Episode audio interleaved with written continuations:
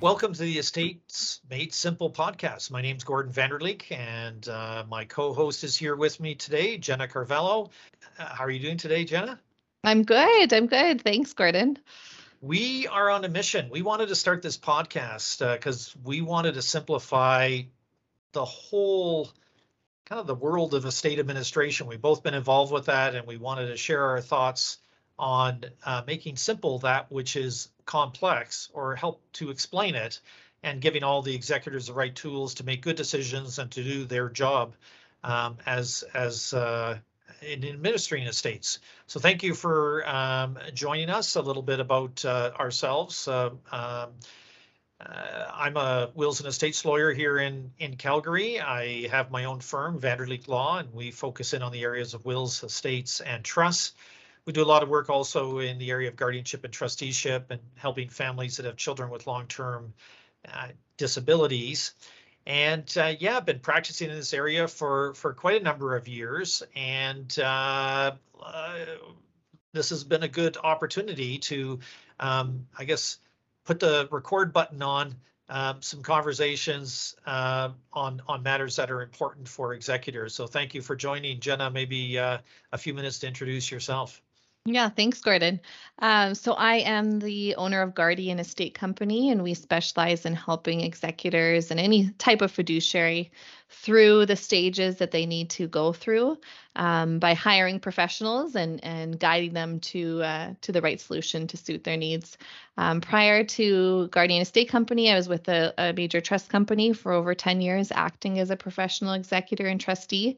So I've seen uh, the the benefits of proper planning, and I've also seen the drawbacks of of when you don't plan properly. So, as I mentioned last podcast, I'm really passionate about this, and uh, I'm excited to talk about an exciting topic with you today, Gordon. Yeah, indeed, and be, and just before we jump into that, of course, uh, we're going to try to provide some information, but what's appropriate for your situation, if you're the executor of an estate, is dependent upon all the circumstances of your case. So we encourage you to get legal advice um, other professional advice from people like uh, Jenna uh, regarding your roles and responsibilities. So we're providing information only and uh, not uh, creating a professional relationship, but we hope that it's it's helpful for people. Um, yeah, and as you say, the a, a big question for people is what what do we do with these documents once once we sign them? Hmm. Yeah, that's that's so true. So so there's three documents that lots of individuals have in their whole estate plan um, at least, at the very least, I should say. There's the will, the power of attorney document, and then the personal directive. And each one governs a different type of role that the appointed representative will take. Um, so once you've signed these documents, where do you store them in case you die or you lose capacity? Um, so that's a, a, a topic that I think gets overlooked in some cases. You know, some people just shove it in their drawer and some people put it in a high security vault and and which which is the right answer. So we're here to talk about that today. Yeah. And you bring up a good point that there's there's almost a different um, consideration for each um, each situation, right? So there's what happens if you become incapacitated and somebody needs to access your power of attorney or your personal directive. And if you don't know where those are, you may be forced to go uh, to court to get a guardianship or trusteeship order, um, which having your own documents in place is supposed to avoid all that, right? So just not having the original may actually create a problem. Uh, an example of that is if you have to put your power of attorney and send it to land titles to deal with the property, they only accept an original. They're not going to take a notarial copy or a photocopy um, you know it to be the last one, but they go, no, we want an original. You can't find the original, off to court you go, right? And and and the costs associated and delays associated with that could be significant. So um, you're absolutely right. It's it seems almost a little trivial. Like, what do you mean? Where is it located? How can that be that important? But it's the consequences associated with that that can translate into delays and costs that we wanted to chat about today the other the other um, reaction, or I guess um, fact to put uh, on the table as we start our conversation, is I think the background for the will side of it, if we're looking at it from when somebody passes away and in the, the world of estate administration, will be there's typically only one original will. Every now and then, if I'm meeting with clients, I'll get them to sign more than one. Usually, it's because there's a you know, uh, property in a foreign jurisdiction and they only accept an original. So um, there may be some advantages of having um, an extra original copy around, but generally more than one original would create a problem. In contrast, for a power of attorney or a personal directive, I think most lawyers will do more than one, right? There might be two or three or four of those because as we've said, they have to be passed around to different places. Mm-hmm. So having um, having extra copies, if you lose one, you still usually have one or two more.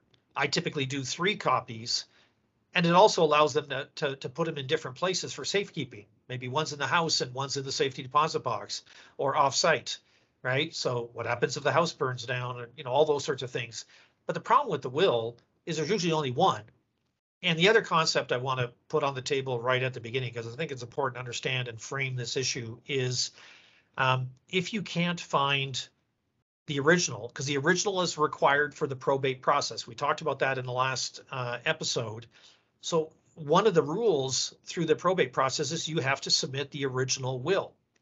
Um, even with the digital process, you scan and upload the original will signed by the applicant on the backside, but you got to ship the original to Edmonton, right? So somebody's still going to be holding on to that original.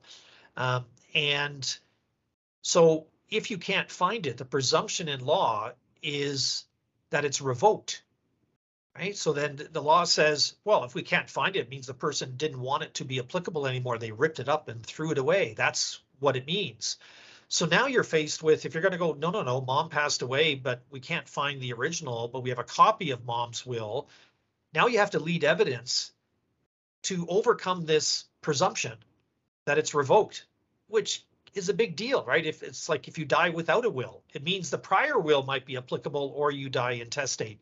So um, while, and we'll talk about that, there's circumstances where you could submit a copy. The surrogate rules do allow you to submit a copy uh, to the courts. You got to get over this evidentiary problem of can you prove, in my example, it was mom's last will.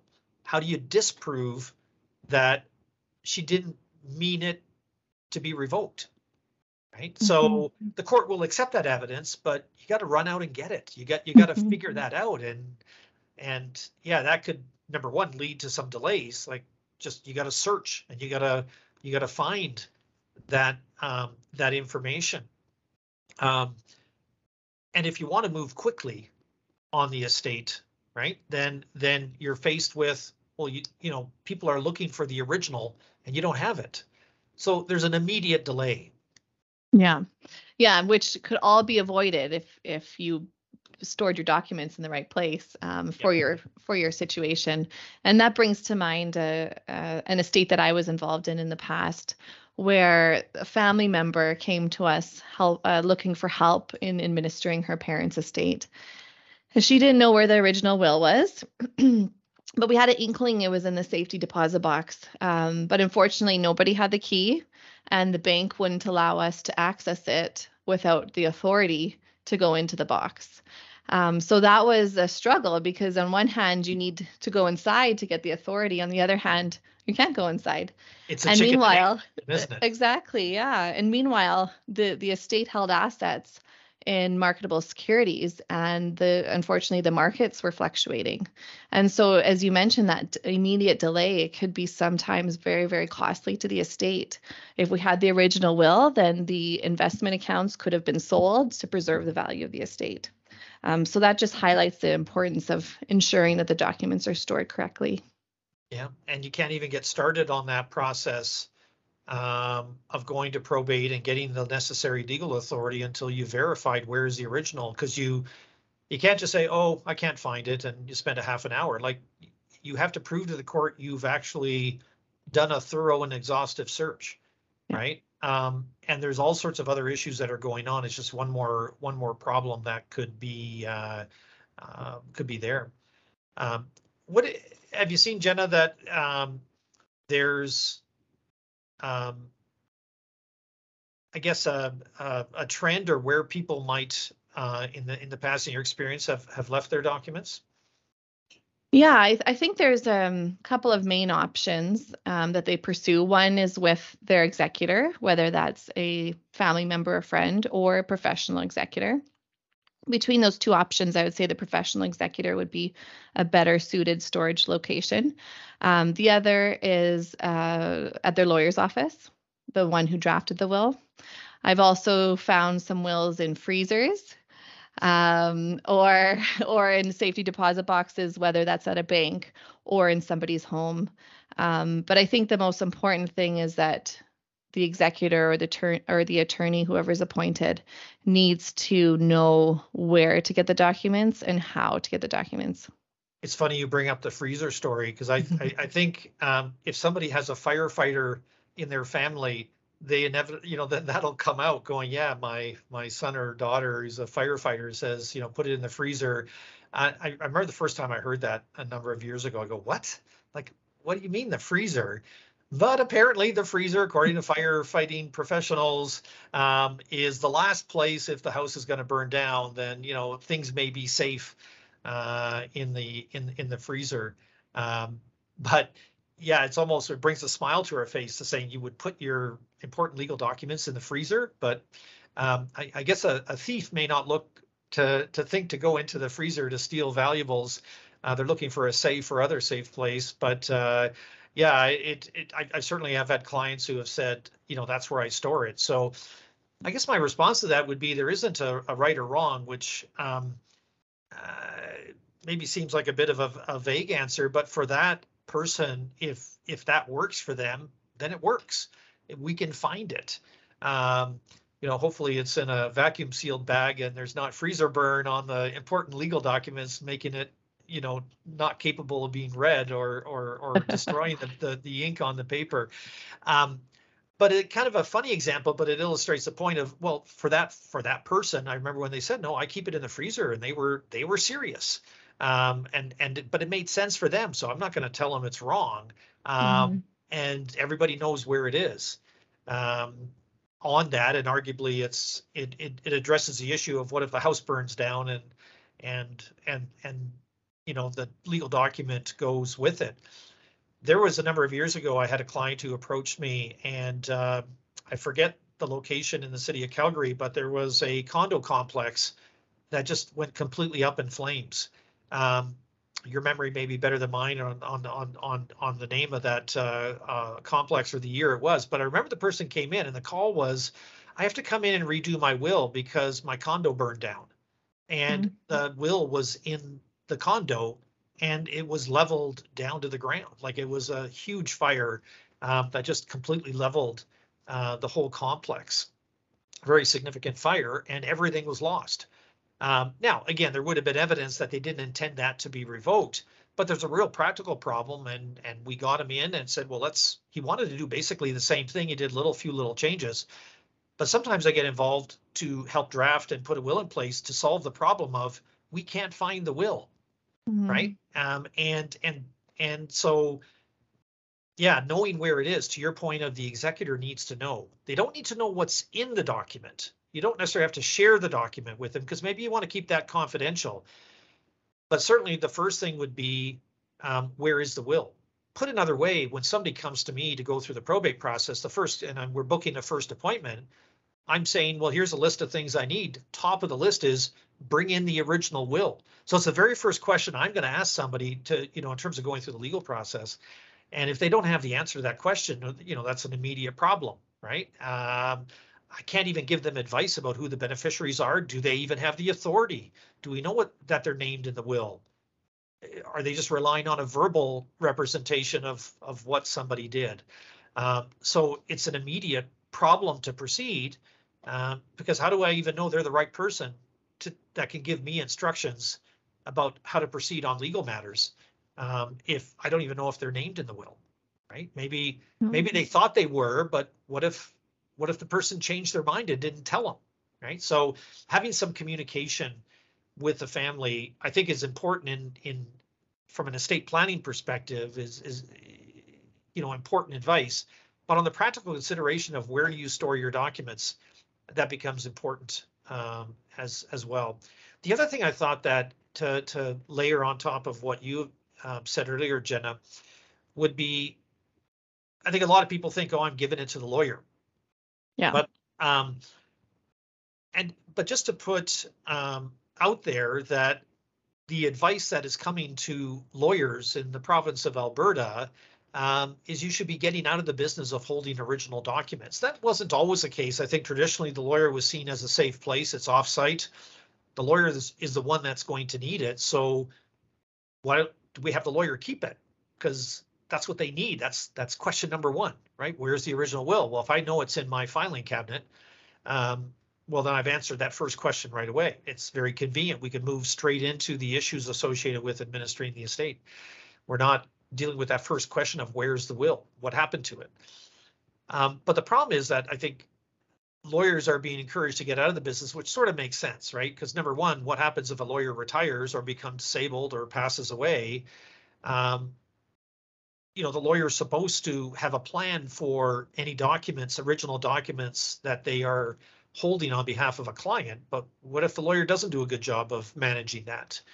Um, I mean, ultimately, the Law Society will get involved, and they have a whole room full, filled with lawyers who are no longer practicing but held on to original wills. Mm-hmm. Or sometimes the lawyer's executor is wondering, what do I do with all these documents? Right.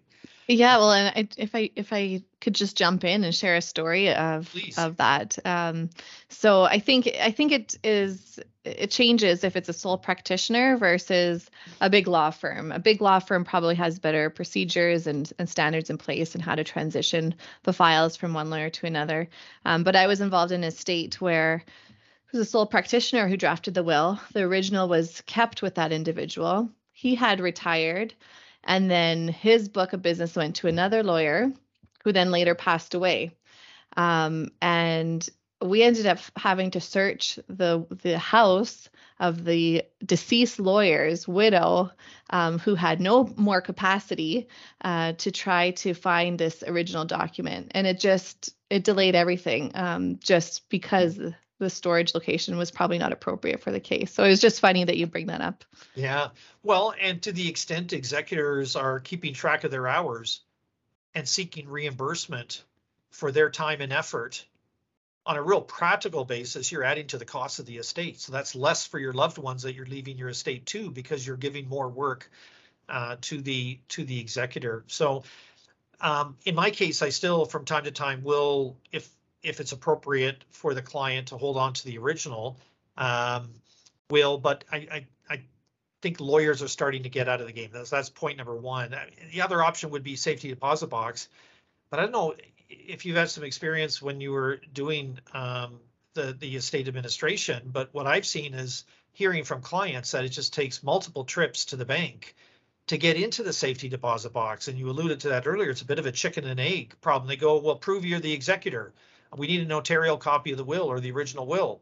Well, it's in the safety deposit box. Well, we can't let you in until you prove you're you're the right person, right? So, I mean, I think eventually those problems get solved. But I, uh, one that comes to mind would be I, I think client said it took four meetings with the bank manager to get into the safety deposit box. So they eventually got in, but oh my goodness, what a waste of time and mm-hmm. a lot of mm-hmm. stress. Because as you say, there's a lot of things to do right at the very beginning. And we we can't get the original.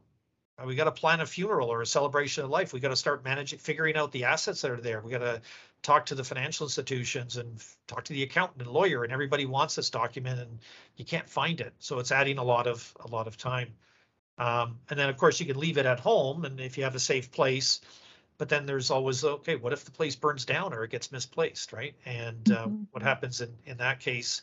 or sometimes, as you said, if it's offsite, right? You go, I'm going to leave it to the executor. The problem there is that now you may lose a little bit of confidentiality. Like you're trusting somebody else to keep it as safe as you would want it to keep it. Well, what if they have it lying around or somebody there, you know, you give it to a kid and then a grandkid is rifling through the filing cabinet. Well, now they're reading your will.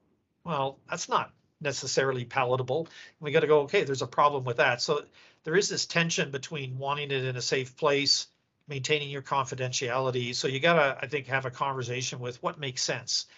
But I think the overarching um, theme would be number one, it's important to know where it is, more important than people may think initially. um, and hopefully we've given some examples where that can create uh, create some issues.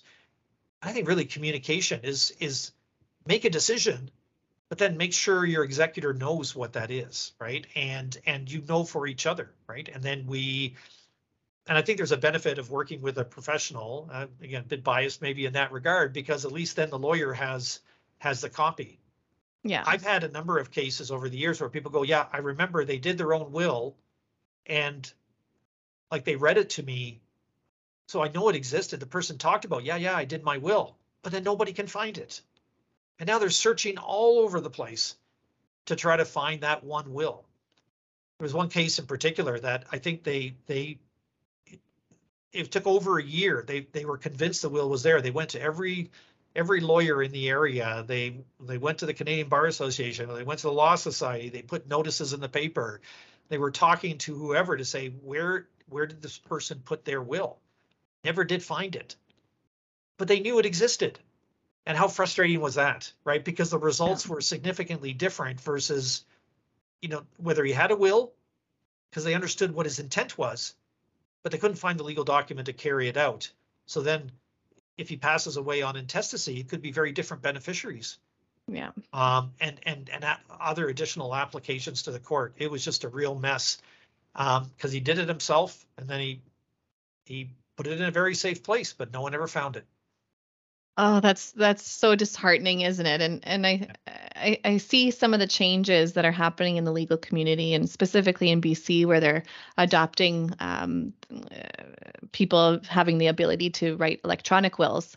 Yes. Um, do you think that's going to come to Alberta, and and do you think that'll solve all of our issues with respect to document storage? I think the answer, my my guess is that we're heading down that road. Um, from we, we are we're able to do remote signings in Alberta, but not electronic wills. So the difference would be that you're signing electronically. It's a it's not a piece of paper that's scanned in and stored somewhere. Um, so where we could have somebody over a webcam, we can view somebody signing and they can see us signing with a with a witness. So with the two witness requirements, this would be um, that it could be done digitally, right, and stored digitally, which in first blush you would say, well, doesn't that solve the problem if I just know it's in this folder in the cloud? But that, as you can imagine, probably has its own host of problems. Um, in in terms of the reading I've done um, and chatting with lawyers in BC, um, there's still lots of wrinkles in it, and it's not the maybe the panacea to say, well, this is solving all the problems. And in BC, I don't think many lawyers are actually doing the electronic wills because how do you keep it safe? How do you prove it wasn't it wasn't changed or altered afterwards? The tried and true method of you know pen and paper, um, you know, it works. We know it works. We know what the rules are, and we can rely on that. Versus we got to try something really new. Oftentimes, lawyers are wanting to rely on what they know to be certain, right? So we rely on precedent, and this is what the law is, as opposed to what the law should be. So I I think we're going down that path. The fact that we have um, a province in in in Canada, um, in in insofar as BC, actually adopting electronic wills and having those rules means I think it's going to trickle into the other provinces. I I think they got to come up with certainly systems to make it usable so that professionals have confidence in the system. But I think over time, we'll get more confidence and more rules and more certainty, right? So, because we're never going to advise a path which creates uncertainty for our clients. We want certainty and a known result. So I think we are going down that route, and that may solve the problem for for some people. But we're a ways away from saying, "No, I could do my will on DocuSign," um, you know, and there's still um, still the need for a meeting and getting together, right? Yeah. Um, which is funny when you look at, at lawyers advertising or on their websites. Oh, I should check, maybe I even have it on mine. It's like the fountain pen with the fancy paper, right? I mean, that's sort of what everybody thinks of with the will because there is an element of saying there's a formality, right? There's a there's a stated intent that this is what I want to have happen to my property when I'm no longer here, either disabled or on death. Um, so knowing where that important legal document is, because it's it's your final wish, right? That's what we talk. Your last will is you know is um, is is really important. You want to make sure your intentions get carried out. So that starts with finding a safe place, and making sure the executor knows where that where that is. Yeah, I think that's the perfect summary to our discussion today. Um, we should pick this conversation up in five or 10 years to see where the, the whole world of electronic signings and estate planning yes. is. Um, that, but that that is a whole other that can be a whole other topic. And i think if that uh, it, we are watching with great interest some of the developments in bc and say how does it impact this area? But uh, um, if if you as a listener um, can't answer the question is of where is your will then I would encourage you to take some action to either find it or say, well, maybe we need to redo it. This is a good excuse to say, let's redo our will because, you know, we did it in in Edmonton and we moved from Edmonton to Calgary, and now I, I don't even know that lawyer. I don't know where it is.